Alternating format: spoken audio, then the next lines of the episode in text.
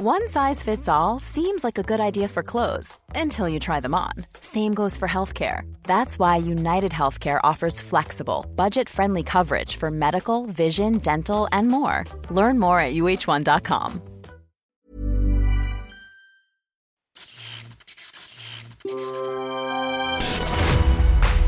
Level when you talk dirty.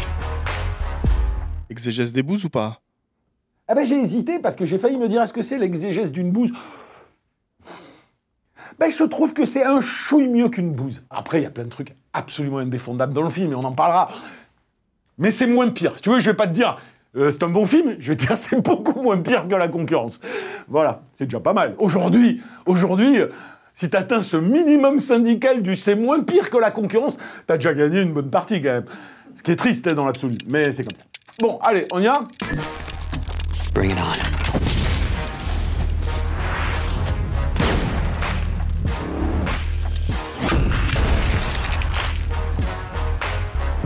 Don't fuck with me.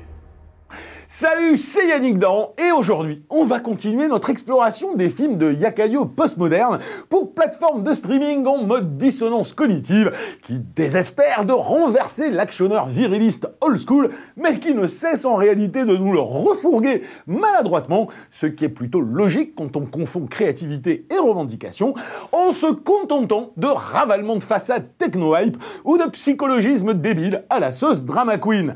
De l'actionneur qui lève le petit doigt pour faire genre, en somme, qui pompe sans vergogne tout ce qu'on a aimé, mais qui ne l'assume pas, au point de le dénaturer, tout en se croyant plus malin. C'est le syndrome frère Russo, avec le pachydermique Greyman que nous avions déjà évoqué ici, ce qui me faisait craindre le pire, ces deux roublards étant à la fois les producteurs et les scénaristes du film que nous allons chroniquer, en l'occurrence, Tyler Rake deux de Sam Hargrave, suite d'un film con comme une bite d'amarrage sorti en deux mille vingt, déjà ressucé de mille bouses yakaïesques, et dont on ne sauvait que les quelques chorégraphies de fight plutôt cool à la sauce John Wick.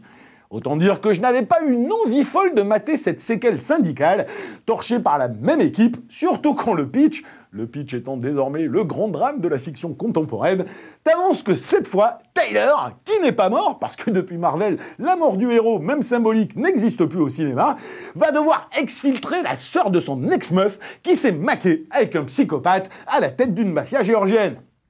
Voilà, voilà, si t'étais un Steven, je n'aurais pas hésité une seconde, mais avec Chris Hemsworth, les frères Russo au scénar et un réal qui n'était autre que leur coordinateur cascade sur Avengers, franchement, j'étais très loin, ne serait-ce que d'une demi-molle.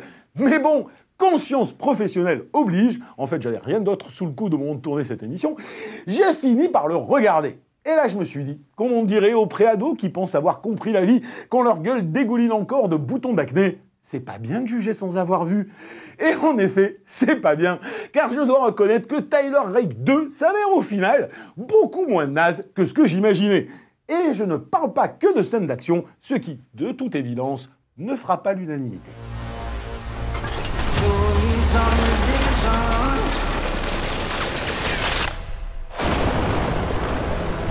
We got a contract.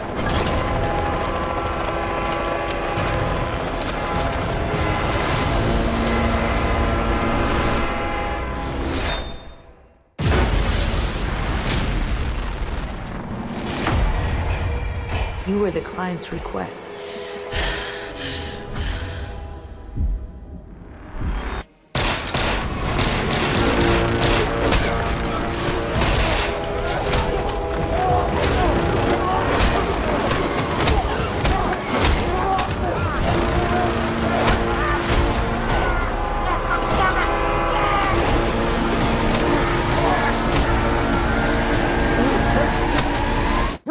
Que le premier opus, Tyler Rake deux, est d'une cohérence sans faille avec son titre anglais Extraction deux, à savoir une gigantesque exfiltration faite film qui se pense en ligne droite, sans grande digression, tel un gros rail bourrin qui n'ambitionnerait que de suivre son héros assurément monolithique, péter la tronche de tous ceux qui l'empêchent de sauver la sœur de son ex-femme et ses ch'tis d'enfants.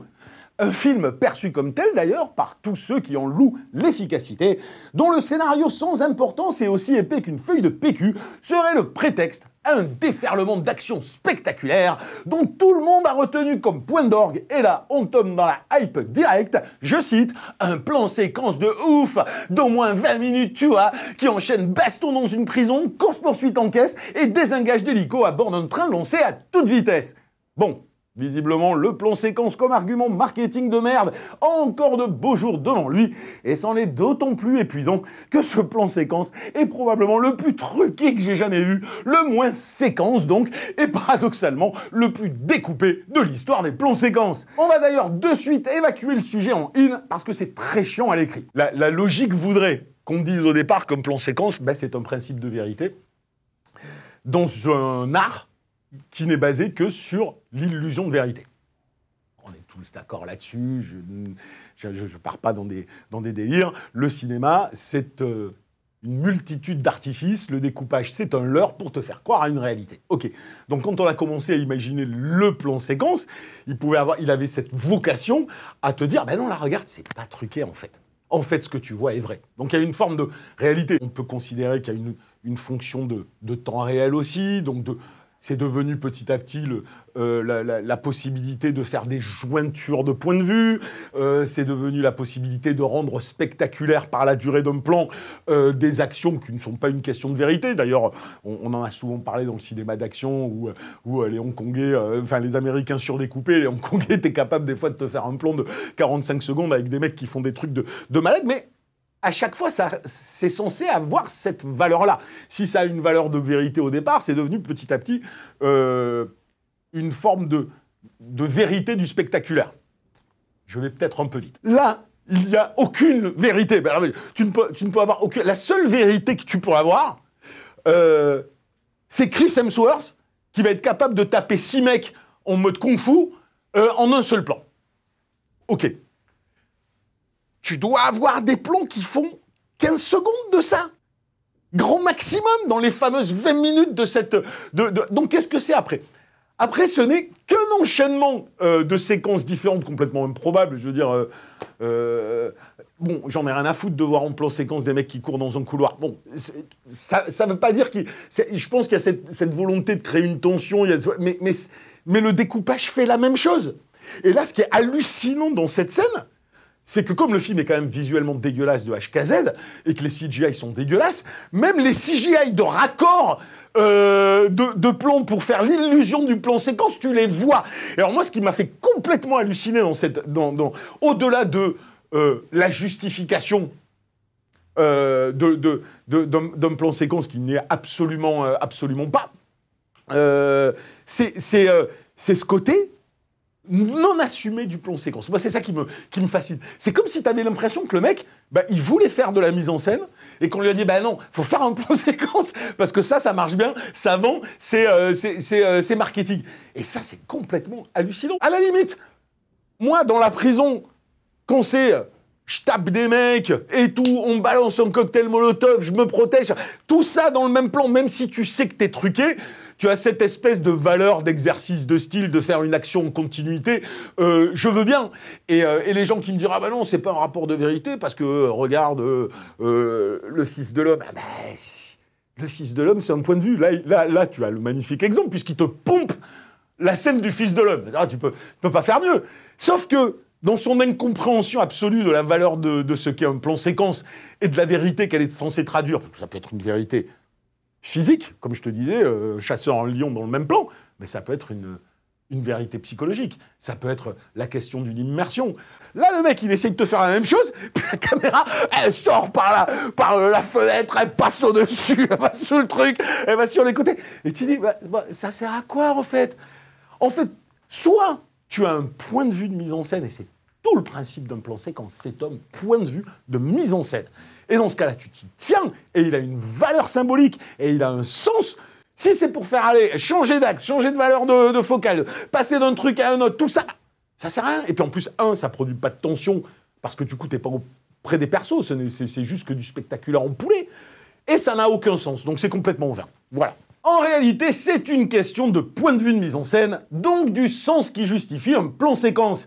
Ici, ce sont davantage les idées malignes de Corée, comme enchaîner une baston enflammée après s'être pris en cocktail Molotov, les intentions super bourrines, comme dézinguer deux hélicos à la mitrailleuse lourde, là j'avoue j'ai beaucoup ri, et le crescendo improbable dans l'action homérique, qui le rendent intense. Certainement pas la réal en tant que telle, qui du début à la fin souffre des mêmes écueils que l'on voit sur tous les blockbusters ricains qui déboulent. Absence de point de vue, donc multiplication des axes comme palliatif, couleur terne à la limite du monochrome, caméra qui virevole d'un sujet à un autre pour rien, si l'on se grisait des possibilités de son drone, décor sans idée et d'une banalité confondante, sorte de tristesse de l'actionneur ricain qui, tourné loin de chez lui pour des raisons de thunes, n'a plus d'ancrage et projette même à ses velléités d'exotisme géographique sa vision décolorée, délavée et traumatisée du monde, avec pour substrat la frénésie d'une violence hardcore et sans recul qui a définitivement oublié l'idée de fun. Tyler Rake deux, c'est comme un blockbuster indien, sans la couleur, sans la musique, sans un sourire, sans l'iconisation fondarde et sans le cinéma dans l'idée d'une fête des sens. Je me rappelle qu'avec Rafik Djoumi, on avait eu cette conversation, mais il y a déjà, il y a déjà quinze ans. Et je, je, je trouve euh, qu'elle est pro... Parce que le cinéma est un microcosme de la société, comme toutes les industries sont un microcosme de la société, comme tous les univers où, où, où tu es. Et il y a, il y a, il y a quinze vingt ans déjà, quand on était allé voir le premier Pirate des Caraïbes, on s'était dit, mais, mais c'est pas un film de pirate, les mecs. Enfin, je sais pas. C'est, c'est gris. C'est terne. T'es aux Caraïbes. T'es aux Caraïbes. Le ciel, il est pas bleu. Il n'y a pas de soleil qui éclate. T'as pas des plages magnifiques. T'as des mecs gris et ternes. C'est pour ça qu'en même temps, quand je vois un, un Mad Max, je suis là, je suis là, oh, oh, merci. Un peu de couleur, un peu de lumière, quoi. Et, euh, et aujourd'hui, il n'y a plus que ça. Tout est... Euh, Voilà, tout est, tout est délavé, tout est décoloré. Et je pense que même quand les mecs prétendent faire des films fun et d'action, mais que tu n'assumes même plus ça, comment tu veux, tu, comment tu veux produire tu, tu vois, parce que euh, moi j'en parlais avec les gens avec qui j'ai vu le film, et ils disaient « Oh, mais c'est fun !» Je dis « C'est cool par moment !» Ça peut être jouissif, ça peut être intense, parce qu'il est vénère. Et que moi, j'avoue, il y a des passages de Corée qui m'ont fait kiffer. Moi, je, il pète le, le, la main d'un mec en deux. À un moment donné, il en tape un avec un haltère, bam, comme ça. Puis il a le bras en flamme à cause d'un cocktail Molotov qui s'est pris. Il tape des mecs. Je, il y a des super idées de Corée, quoi. Moi, ça, c'est des trucs vénères, bourrins, comme je les aime. Il y a eu, il y a eu même des petits moments où je me suis dit, oh putain, ça me rappelle Undisputed deux, euh, avec, avec des trucs super vénères dans les fights. Et j'étais là, ouais, ça, c'est cool. Et puis, comme le film est... est un ride d'archétype euh, qui ne dévie pas de ça, et euh, ce qui manque dans tout le cinéma euh, d'action euh, contemporain, je peux prendre un petit kiff, je, je peux trouver ça jouissif. Fun, c'est pas ma définition du fun. Là, il a tout pour être fun, le film. Il avait tout. Il lui manquait de la couleur, il lui manquait un peu, un peu de délire, parce que le too much, il l'a, mais il lui manquait un peu d'ironie euh, vis-à-vis de lui-même. Alors, ils sont dans le too much, dans l'improbable, avec des persos monolithiques, euh, il faut que ça soit plombant et, et, et premier degré. Et là, tu fais, ben non, les mecs. Sur d'autres films, ok, je veux bien. Sur un polar, je... très bien. Mais là, dans un actionneur fondard, en plus, ton truc, c'est un ride, sans déconner, quoi. Alors, ça ne l'empêche pas d'être captivant, voire jouissif par moment, parce que ultra vénère et bien hardcore, ce qui peut suffire à notre bonheur. Mais fun, le film ne l'est jamais vraiment. Les persos souffrent, tirent la gueule en permanence et flirtent avec la mort, dans un purgatoire grisâtre que d'aucuns pourraient imaginer allégorie désenchantée d'un monde en attente des jours heureux. Mais faut pas trop réfléchir quand même. Forcément, avec un tel constat, vous pouvez vous demander alors ce que j'y ai trouvé d'intéressant en dehors de certaines chorégraphies bien bourrinos. Eh ben c'est simple, et contrairement à tout ce que j'ai pu entendre sur le film, c'est bien ce scénario soi-disant timbre-poste qui m'a surpris.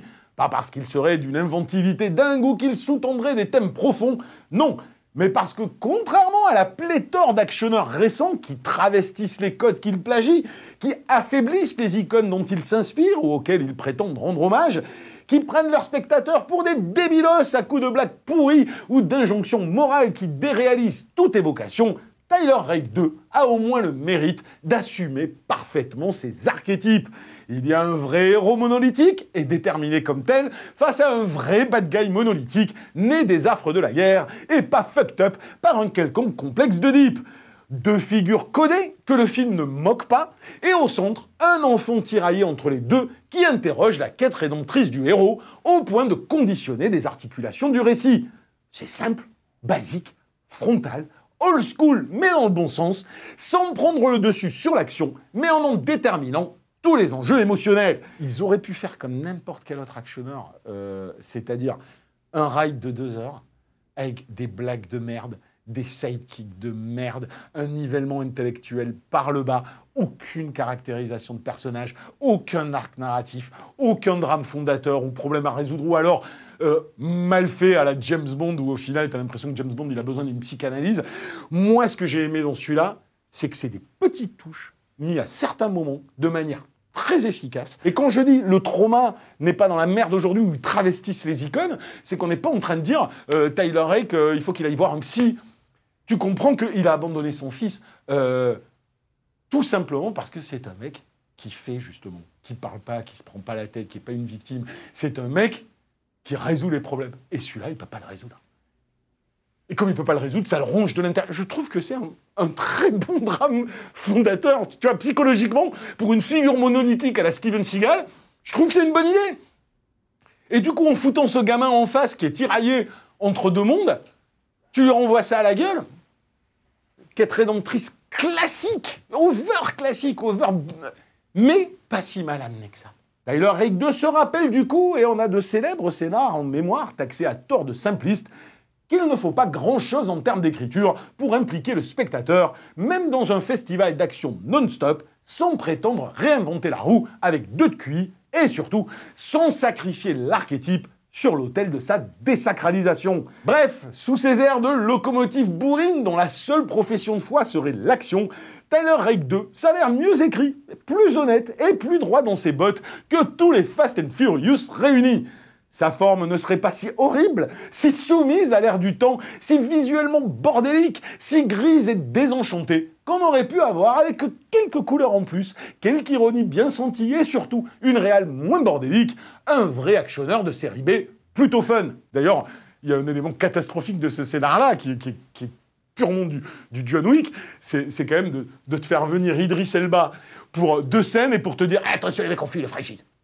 donc, donc tu, tu sens trop le truc venir de genre eh, il y a un monde avec des tueurs à gages, des trucs, tu dis non, s'il vous plaît, arrêtez, à la limite fais un trois ou pareil, tu crois qu'il est mort mais il est pas mort, puis il va péter la gueule de quelqu'un d'autre et c'est très bien, arrêtez de vouloir créer des, des, des, des, des métaverses d'univers de merde, il faut arrêter, c'est une plaie ça quoi.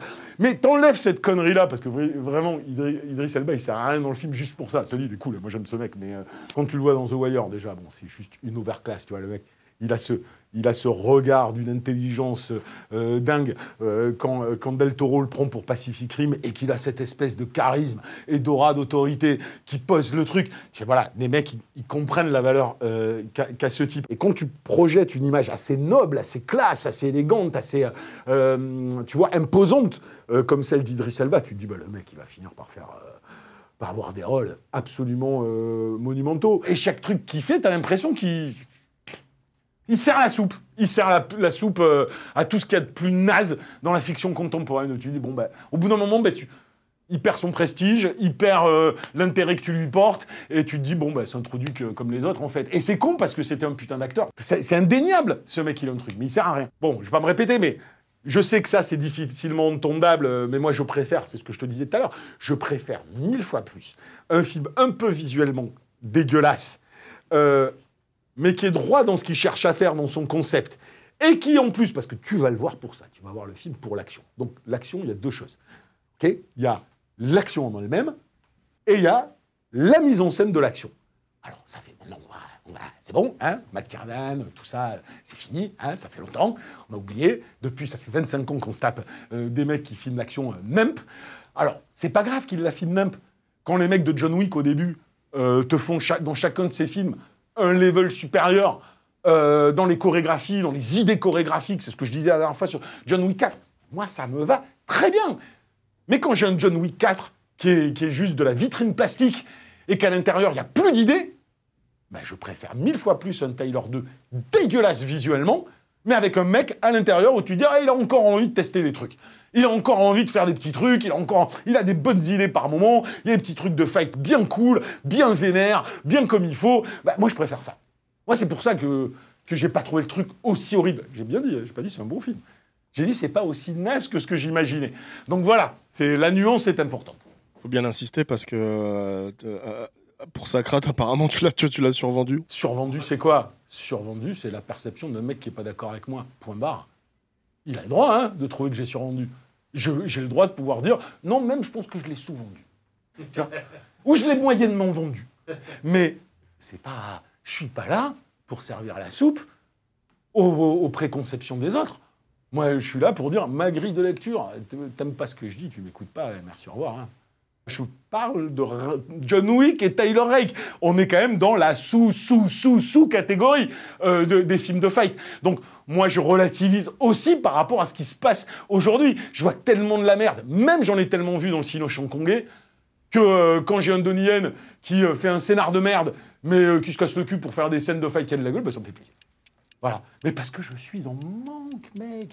Enfin, moi, maintenant qu'il y a le cinéma euh, indien. Mais j'étais en manque. Voilà, la Minute Yannick Dahan, c'est terminé. Euh, me jetez pas des pierres, hein, vous avez le droit de détester tout ce, que, tout ce que je raconte sur Tyler Rake. Euh, mais bon, moi, j'essaye de faire de la nuance et de la part des choses. Moi, j'ai pas trouvé ça si... si, haut, si haut. Et je vais même te dire un truc. Ouh Ouh Je pourrais le regarder.